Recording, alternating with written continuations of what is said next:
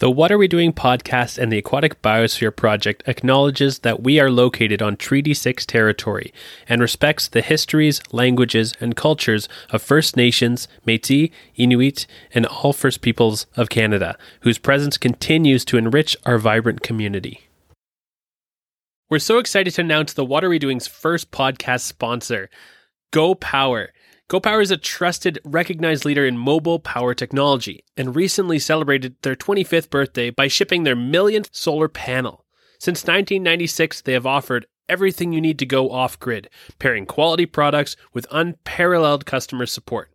Use GoPower wherever your adventures take you. We're so lucky to have GoPower as a sponsor with the Aquatic Biosphere Project and the What Are We Doing podcast. They've actually donated a portable solar setup for our travel trailer where we will be bringing conservation education all across the province of Alberta soon. It's called the Minnow. Check it out on our website. It is very, very cool. GoPower takes the opportunity to inspire and educate their audience on the endless benefits that portable solar can provide. They offer educational videos, inspirational van, Airstream, RV, lifer experiences, and share their philanthropic initiatives. You can check them out on Instagram, YouTube, and Facebook. Check them out at gpelectric.com.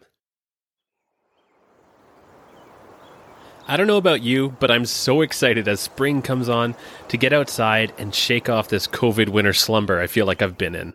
Here in the province of Alberta, it's really unique. We have a huge range of different ecosystems. In the south, we have the prairies and the parkland regions. Then, as you go further north, you have the boreal, and even some of the Canadian shield sneaks right into the top corner of the province. As you go from the flatter prairies further and further west, you meet the foothills, these enormous rolling hills that transition then to the Rocky Mountains. Now, the Canadian Rockies, they're one of the most protected areas actually in Canada. The entire mountain ranges throughout BC, the Montane Cordillera, over 18% of the entire landmass that they cover is protected areas, which is really awesome because so many people flock to these areas. They are iconic of Canada, of BC, of Alberta. So they're really fantastic that we are actually protecting these areas for future use. But the montane area of Canada is really the standout for the areas that we've protected the most of. Many areas across Canada, we have not protected very much of the overall landmass or even of the overall ocean area we have within our country.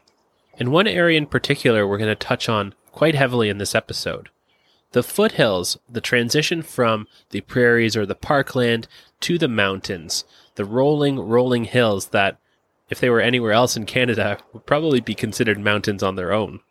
This area within the province of Alberta is currently a bit up in the air. There are protected areas within it. A lot of it is used for ranching operations. A lot of it is very precious for indigenous cultures. And it's also the headwaters of most of our rivers and streams throughout the province of Alberta that travel into other provinces in Canada as well. But today we're really focusing on the foothills because it also sits on top of a really large coal reserve. In today's episode, we're going to be looking at coal exploration, what a potential mine might look like, and what are the impacts to fresh water. We talk with Colton Vessey, a PhD student from the University of Alberta, who's an expert on how mining can impact our freshwater systems. And he helps us to understand what should we be worried about if coal goes forward in the foothills of Alberta. Air. Wasser. Bunny. Di. Moana. Homem. Tubi. Água. Low. Enzio. Mizu. Name. Luz. Voda. Miri. Echi. Chai. Shui. magi Y, Nero Aqua Voda, What are we doing? And how can we do better? Your one stop shop for everything water related, from discussing water, its use, and the organisms that depend on it. For all the global issues that you really never knew all had to do with water. I'm your host, David Evans from the Aquatic Biosphere Project, and I just want to ask you something. what are we doing and how can we do better?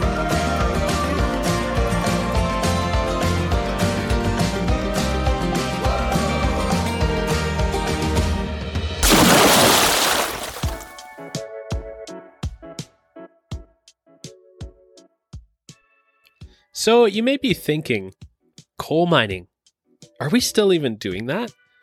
I think many people have the impression of coal mining being a miner with a hard hat goes down deep underground, underneath a mountain, maybe, and starts to mine coal from these coal seams that run deep, deep underground. And they often appear dusty out of the elevators, bringing the coal to the surface of the mine. And that type of mining still does exist. But really, what we're talking about today is open pit mining, which we actually have a long history with in Alberta and BC, which might surprise some people. Many people might think of Alberta and open pit mining and immediately jump to the oil sands region. So around Fort McMurray, we do have open pit mining for bitumen so that we can create petroleum products with it. The oil sands open pit mines, while being very large, are very different than these new proposed mines. So we're going to keep our focus on the foothills for now. So, for a little background, in 1976, the Alberta government put a Coal Policy Act in place. So, this limited open pit mining potential in the Eastern Slopes region, as it's a really sensitive ecological area, and the majority of the province's fresh water either originates or flows right through these areas. And putting the fresh water in jeopardy is a real concern for everybody in the province of Alberta. Not only that, but we share our river systems with other provinces as well. If anything happens to it at the source, it impacts everyone further downstream. We do have a long history of working with open pit mines, but that doesn't mean that we don't make mistakes and that environmental issues don't arise because of them. So we need to look at all the possible outcomes before approving projects. In June 2020, without any public consultation, the government of Alberta cancelled the provincial coal policy that had been in place since 1976, and suddenly a huge area of the foothills was up for grabs. Companies began leasing different areas. Companies have now leased over 186,000 hectares of lands in the foothills of Alberta to be turned into open pit coal mines. Now, this is only including area in what was known as Category 2 lands. These Category 2 lands were previously protected under the previous coal policy.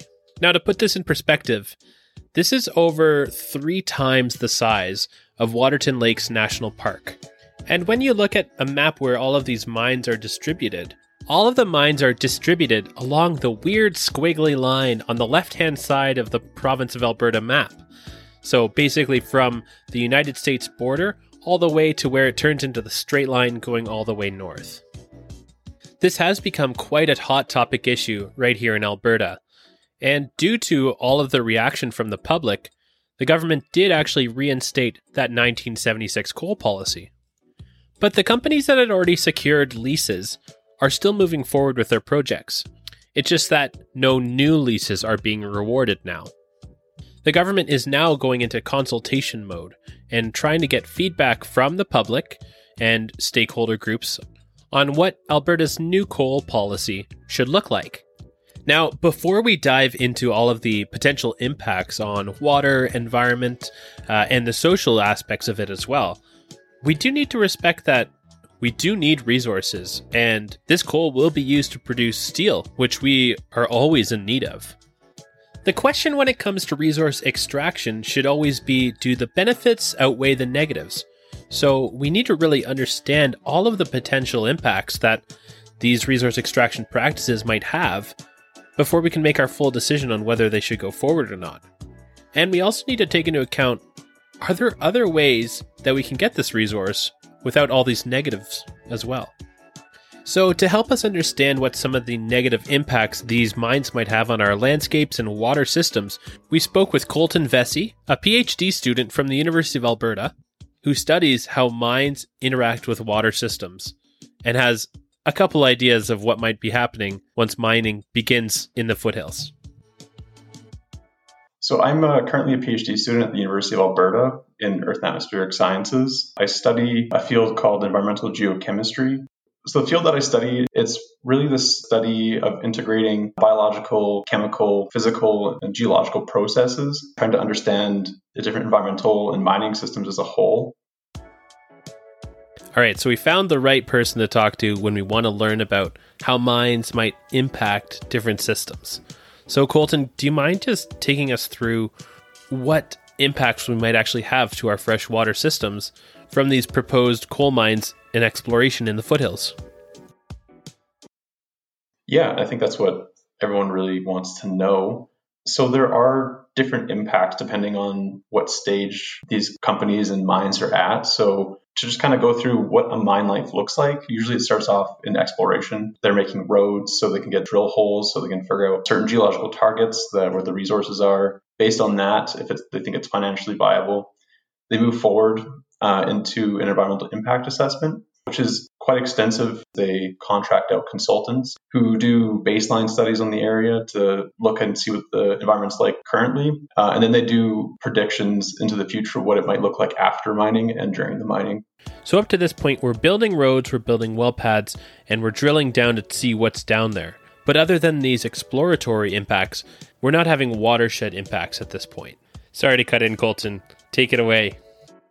Once that's done, if it's approved to be an open pit mine, they move forward into breaking ground. And that involves moving vast amount of overburden. And overburden is it's soil and geological material that's kind of over top of the commodity that they want to get after. So in this case, coal.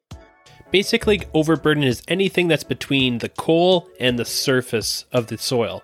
So, soil, rocks, trees, plants, you name it, got to put it somewhere else. What they have to do is they have to move all that overburden and then store it on site. What happens when you do that, you end up enhancing the weathering of the phases and different minerals that are already there. And associated with that is where a lot of the contamination comes from due to oxygen flow and rainwater being moved through it.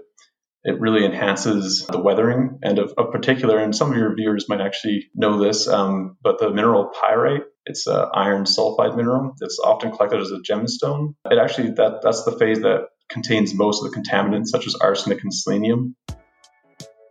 Pyrite is also known as fool's gold. And for those who didn't have a rock collection when they were younger, I did, and I still keep it at my parents' house. Thank you, mom and dad.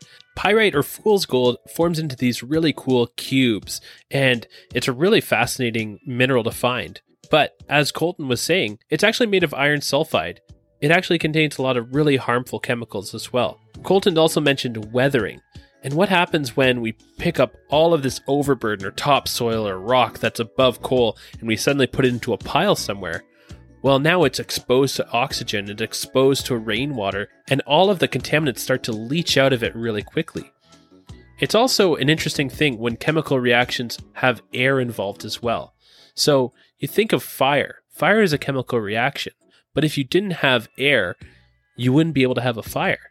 But as soon as air enters the equation, all of these new chemical reactions start to happen with the minerals that are now exposed because the overburden has just been piled up next to the mine.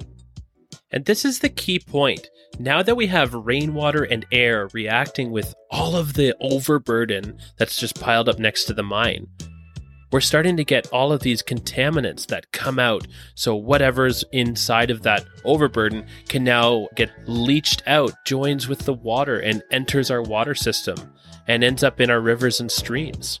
This is the key point on how we get some of our biggest contaminants from mining selenium, arsenic, and nitrate into our water systems.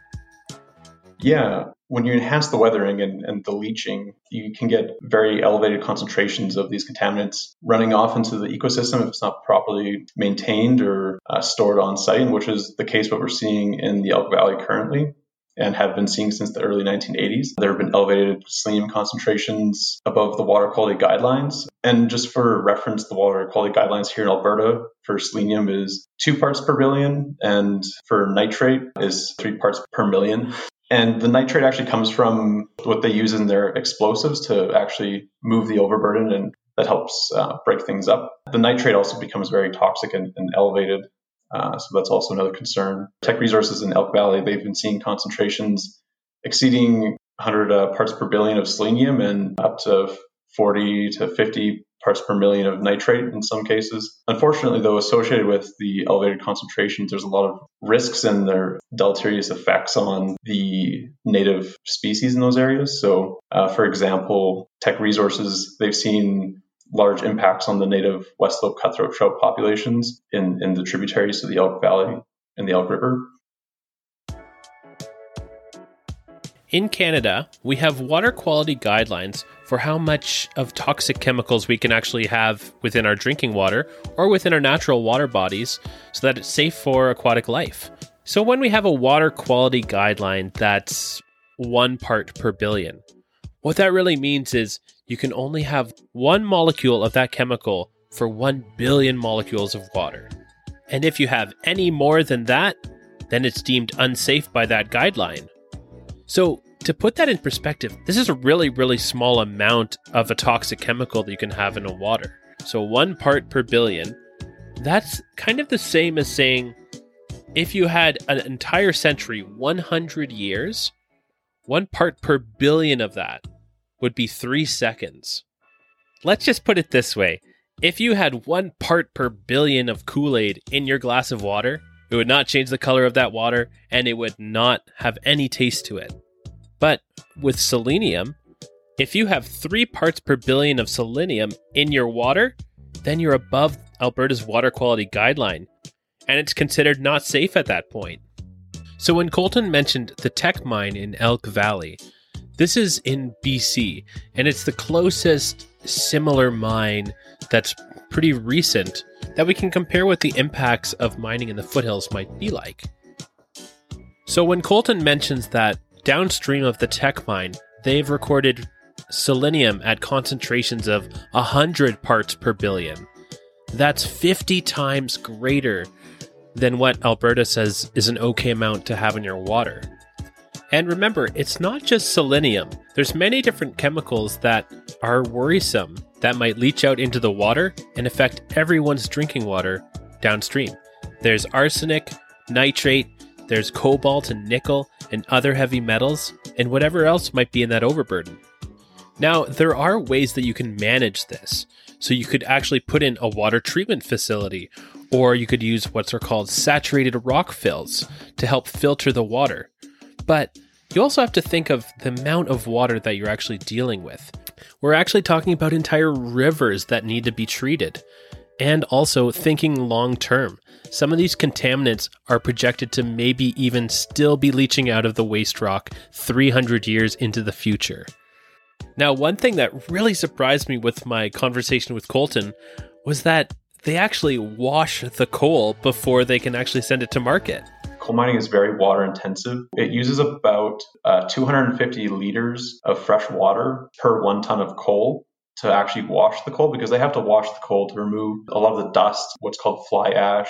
And this water has to be kept on site because it's considered contaminated, right? It has a lot of different particulate matter and it's mobilizing those contaminants that are already there.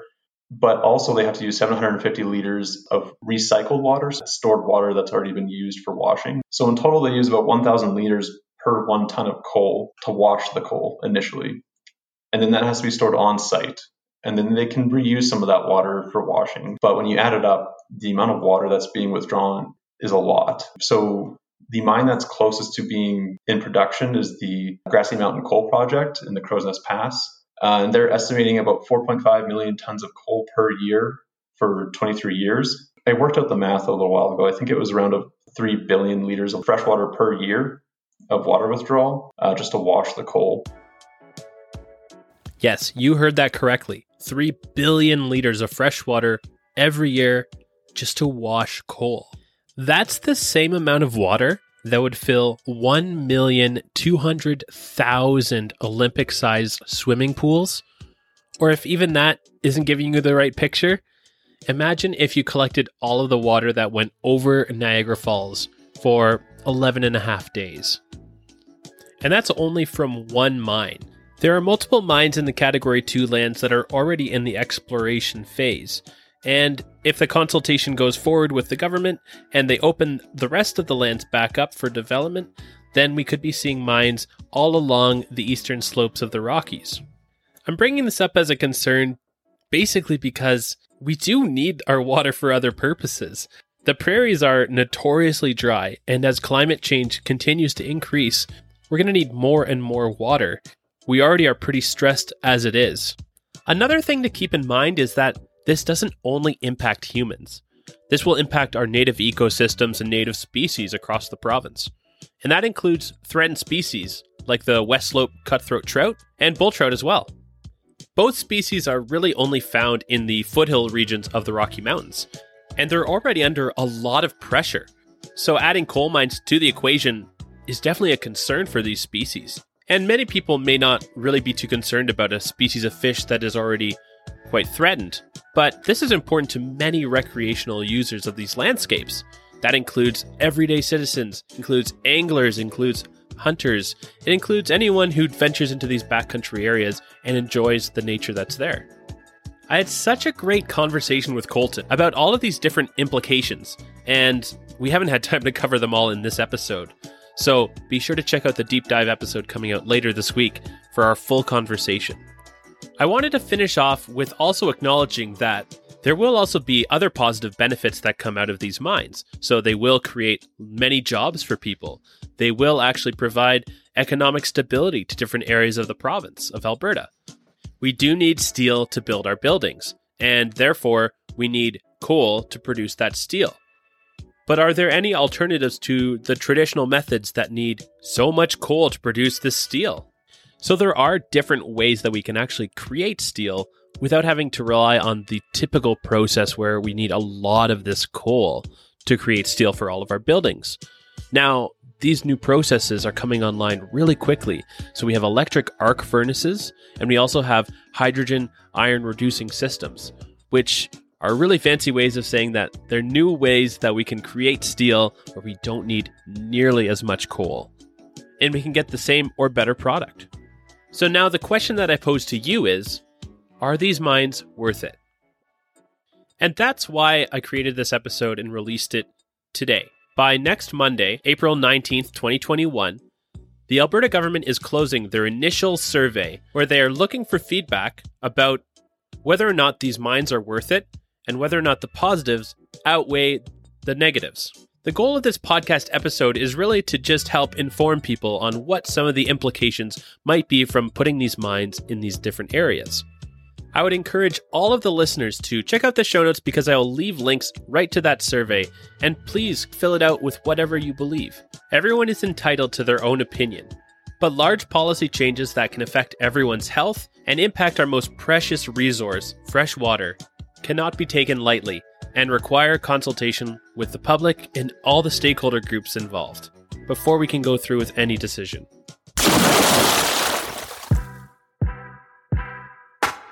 Thanks for tuning into today's episode about coal in Alberta and the potential impacts to our water systems. I'd just like to thank Colton Vessey again for taking the time to speak with me about this really fascinating topic. On Wednesday, our full interview, our deep dive episode with Colton Vessey will be released, so be sure to check that out for all of the stuff that we couldn't fit into this episode. If you want to get involved and make sure that your voice is heard, the Alberta government has just released their initial survey for their consultation process on coal in the foothills. So, if you want to fill out that survey, it closes on April 19th, 2021. There will be a link in the show notes that will take you straight to the survey. There's many other ways to get involved. Many other organizations are really concerned about this as well and are helping to inform and bring people together about this issue. There will also be links in the show notes to some of these organizations, like the Alberta Wilderness Association and the Canadian Parks and Wilderness Society, CPAWS. Also, there's great groups on Facebook that are also striving hard to raise awareness and band people together. I would highly encourage everyone to go and check out that survey and fill it out for yourself. If you have any questions about coal or uh, anything at all, you can feel free to email the show. You can also feel free to email Colton, and his email will be right in the show notes as well. I'm the host and producer, David Evans, and I would just like to thank the rest of the team from the Aquatic Biosphere Project, specifically to Paula Pullman, Sophie Cervera, Anna Bettini. Thanks for all of your help. To learn more about the Aquatic Biosphere Project and what we're doing here in Alberta, telling the story of water, check us out at aquaticbiosphere.ca. And if you have any questions or comments about the show, we'd love to hear them. Email us at conservation at aquaticbiosphere.org. Please don't forget to like, subscribe, and leave us a review. It really helps us out. Get excited for next week when we talk everything about wildfire and water. Many people are more worried about the fire when it's actually lit, but it's surprising that even after the fire, the effects can be felt for decades. We'll talk all about how fire actually influences how much water we can get from a system and how fires are potentially changing in the future. You'll hear from Dr. Kevin Bladon from Oregon State University, all about the impacts of wildfire on our freshwater systems. Tune in, you won't want to miss it. Thanks, and it's been a splash.